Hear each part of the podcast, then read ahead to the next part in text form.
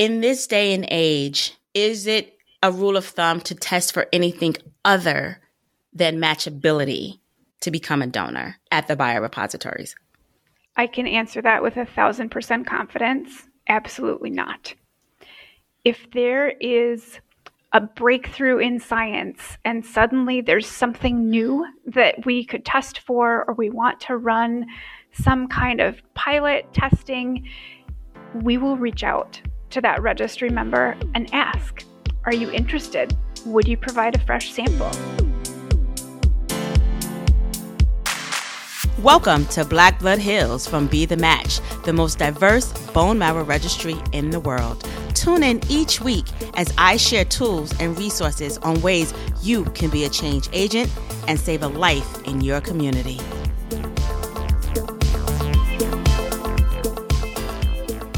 Welcome to Black Blood Heals, where we strive to provide information inspiration, and resources to those looking for a cure for a blood cancer or blood disease, either for themselves or for a loved one. I'm your host, Tamara Weston, and I thank you for joining us today. If I mention a couple of names to you, what does that mean? Henrietta Lacks, Tuskegee Experiment, those are names that for generations have been passed down within the African American communities. A fear of doctors, a fear of health institutions, a fear of giving blood, DNA, organs, all of that stems from those names and others similar to them, both past and present. Be the match. We understand that. And we want to try to help resolve some of those concerns in regards to stem cell transplants or bone marrow transplants. I'm joined today by Jessica Henry, manager of the biorepository services at Be the Match. And today we're going to talk about what happens to your samples once you swab and send it back in. What happens to the swabs of your inside of your cheek. Where does it go? What is it used for? Are there underlining purposes or is it straightforward and direct as we look for donor matches for those searching for a cure? Welcome, Jessica. How are you? I am so excited to be with you, Tamara. Thanks for having me. Thanks for being here. I know that, you know, your days are busy, so taking the time out to meet with me and talk to me is, is very appreciative on my end and hopefully for our guests as well. Absolutely. Giving tours of the biorepository is one of my favorite parts of my job. And so to do a podcast about it instead is something new, but really exciting. I love it, and I'm glad that you're excited. So, as we continue to talk to our guests, why don't you tell us a little bit about not only what you do, but what the biorepository is? Absolutely. The biorepository is a place where a team of about 30 staff members work on all different types of samples, some at the time of recruitment, some that are a little bit further down the timeline towards the donation process, and other research samples that come after the point of donation. My team specifically focuses on helping new people join the registry by providing that cheek swab and getting it processed and ready for testing so they can be searchable to patients who need a transplant. Absolutely. All sounds fascinating. And when you think about a tour of such facility, I'm sure that people are just well, well into it. Um, and for those of us listening, just to recap, when you join the registry, it involves swabbing the inside of your cheek. So once you have decided that you want to join the registry, Be the Match will send you a swab kit similar to what was used during COVID, but instead of swabbing your nose, you swab the inside of your cheek for 10 seconds on each side, and you then return that sample into the postage paid envelope that Be the Match provides you. It is a secure method of mailing, and once it is put back into the mailbox or the post office, it then ends up at the buyer biorepository where Jessica works. So when we think about where your sample goes, know that it is going to a medical facility or something similar. Jessica, please correct me if I'm wrong. It's going to some place similar where they will then remove it from the safety of the envelope and they will begin the process of making sure or seeing if you are able to actually join the registry. Jessica, I may have botched that up a little bit in terms of explanation. So why don't you help my audience understand a little bit better? You're exactly right, Tamara. I can add a few more details in. When samples arrive at the biorepository, that's something that happens with us every day. We get thousands of samples, and my team will take them in those envelopes and we will use the barcodes on the outside to say, yes, now we have custody of these samples and these specific ID numbers that my team cannot trace back to any personal identity or demographic information.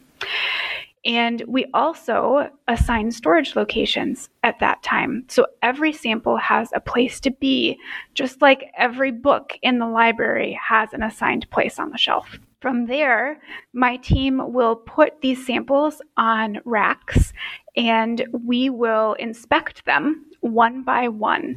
So the first samples that come in will be the first samples to be inspected and they'll wait their turn accordingly. As my team is inspecting samples, they'll open just one envelope at a time to make sure that we're not intermixing samples from multiple people.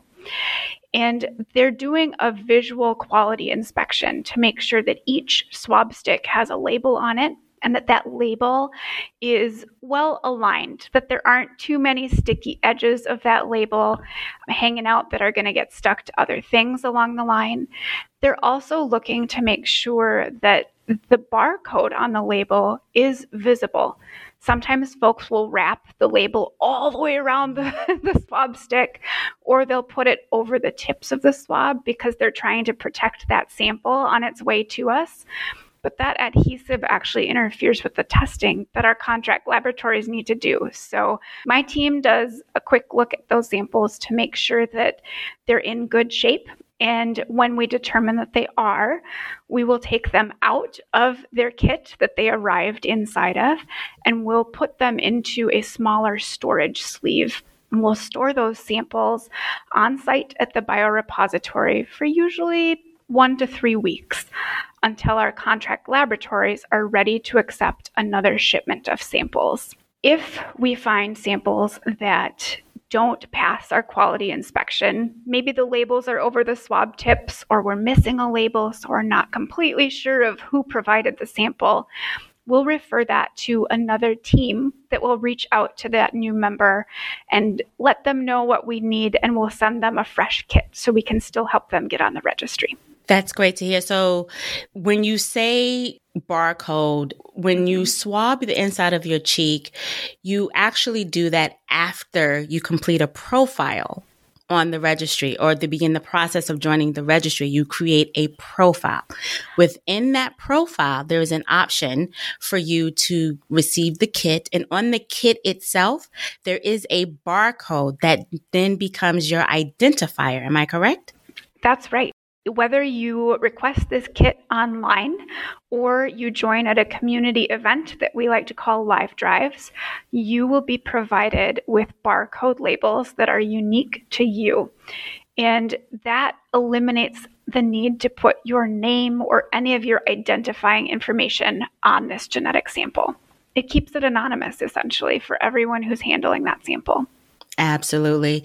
And when it is handled, are your team members, are they using the proper PPE, gloves, goggles, anything that would not interrupt the process with their own DNA or anything outside of being part of the process? Yes, when our team members are receiving samples from deliveries in the morning, we make sure that they're wearing lab coats because we don't know what's in the boxes that we receive. Usually they're dried samples on swabs, but once in a while we do receive whole blood samples and need to protect ourselves from those biological materials. Once the samples are open and we can see that they're dried swabs, most team members will hang up the lab coats and then they're required to use exam gloves. That not only protects my team members, but it also protects the samples. It keeps them from being contaminated by any other DNA in the environment. You said one to three days, but how long can the samples be stored for?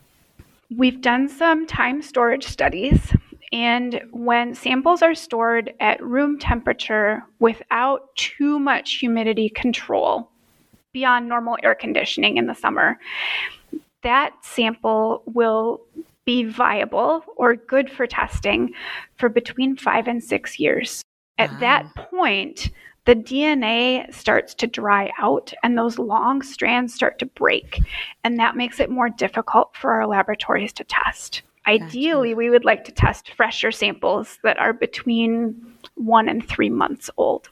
So when someone is interested in joining the registry and they receive the swab kit in the mail, for a ease of process, what would you say is the best turnaround time? Are we talking right away? Do they have, you know, maybe another couple of days to think about it? Do they have, you know, a month or, you know, what is the ideal time to send that swab kit back after you've actually done your swab? That timeline is really up to the new registry member. Be the Match certainly wants to be building a registry that is full of people, but we want those people to be sure that this is a commitment they want to make.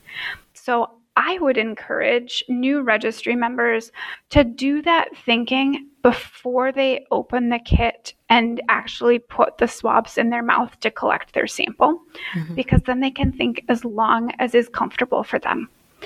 When it's something that you decide you want to do, then go ahead and open those samples. If you do your sample collection and you have second thoughts, that's okay. You don't have to send the kit back in.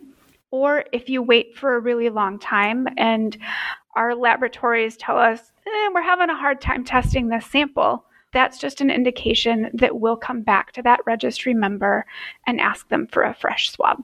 That is good information to know. And, and you, you touched on something really important. It is a commitment, and you should absolutely be pretty confident. I would like to say 100%, but are we ever 100% sure on anything? But you should be really strongly committed to, as they say, answering the call when called, if called, to become a donor. With that being said, in your experience, what are some of the impacts, or maybe just one impact of someone changing their mind after joining the registry?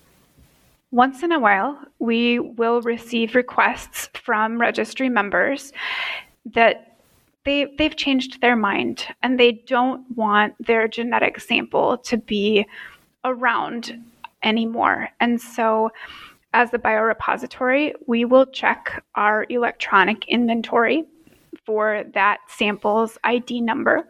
And if we have any sample still on site, we will go and find it and physically destroy it so that it can't be used for any more testing. And someone can also elect to be removed from the registry and wiped from our records if that's something that's really important to them. And that's also good to know because some people want to know that if they do decide, you know, this may not have been the best thing for me, am I now locked in? And to know that you are not is absolutely good to know. Right. And you just also touched on something. Let's talk about testing for anything else. As I started the program, I mentioned Henrietta Lacks, which we all know. Her stem mm-hmm. cells were, unbeknownst to her, removed from her cervix during her time of care by medical practitioners. We also know that in this day and age, one of the reasons that African Americans are hesitant to join the registry is because they're not sure of what's going to happen to their DNA or their samples. Be the Match promises and has it written down in their laws of operation that that is not something that we do. In this day and age, is it a rule of thumb to test for anything other than matchability to become a donor at the biorepositories? I can answer that with a thousand percent confidence. Absolutely not. If there is a breakthrough in science and suddenly there's something new that we could test for or we want to run some kind of pilot testing, we will reach out to that registry member and ask, Are you interested? Would you provide a fresh sample? Saying no does not mean that you're not on the registry anymore. It's entirely up to that registry member. That is amazing to know. I think that once again, education is key and understanding the process it helps to alleviate some of the concerns that some of the people that we have spoken to in market. You mentioned live drive events. We've talked to people that are like, mm, no, not for me. I don't know what you guys are going to do for my DNA. We know that we have done internal focus groups with members of ethnic communities and they share the same impact. When we talk about generational fear, that is exactly what it is. It is absorbing the myths that have been passed down about bone marrow transplant processes and procedures in general, combined with the generational fear of the medical institutions in and of itself. You know, grandma has passed it down to daughter and daughter has passed it down to daughter and daughter has passed it down to son. And it just goes down from generation to generation, but we are absorbed by it because it is a real act. It was truthfully done and you know the fear of it being redone or repeating itself history repeating itself is a real factor within the ethnic communities. So hopefully this episode that we're having today will sort of shed some light on fact versus myth. Hopefully, helping someone that's on the fence get off the fence and decide whether this is for them or whether it's not for them. There is not a right or wrong answer. We just want to be able to provide the information that will help someone make a conscious decision. And with that being said, as we close out this segment, what are some words of encouragement or some words of reasoning that you would love to impart on our audience today? For joining the registry? I would encourage people to join the registry because what a great gift to be able to donate stem cells that will regenerate in you. You're really not missing those stem cells that you give up to potentially save someone else's life and to allow them to have more time with their family and their friends. That's incredible. That mm. that's hope that you can put on the registry for those searching patients. I want people who are considering joining the registry to know that their samples will be treated with anonymity and respect, and that they will not be shared outside of the direct purpose that Be the Match has communicated, and that is to find matches for these searching patients. I love that. I love that. You summed that up amazing. I, you know, once again, this is not a podcast to convince people to join the registry. You have to do that on your own. You mm-hmm. have to feel like in your soul and your spirit, this is what you have been called to do. What we once again want to do is make sure that we provide information inspiration and resources that will help you make a confident but conscious decision. Because in the end, as I've said, it will take all of us to save one of us. I'm your host, Tamara Weston and Jessica Henry. Thank you so much for joining us today, and we look forward to talking to you on the next episode of Black Blood Heals. Good night. Thank you for tuning in to Black Blood Heals. Head over to be the match, BeTheMatchBLK.org for more information on how you can join the registry and get involved.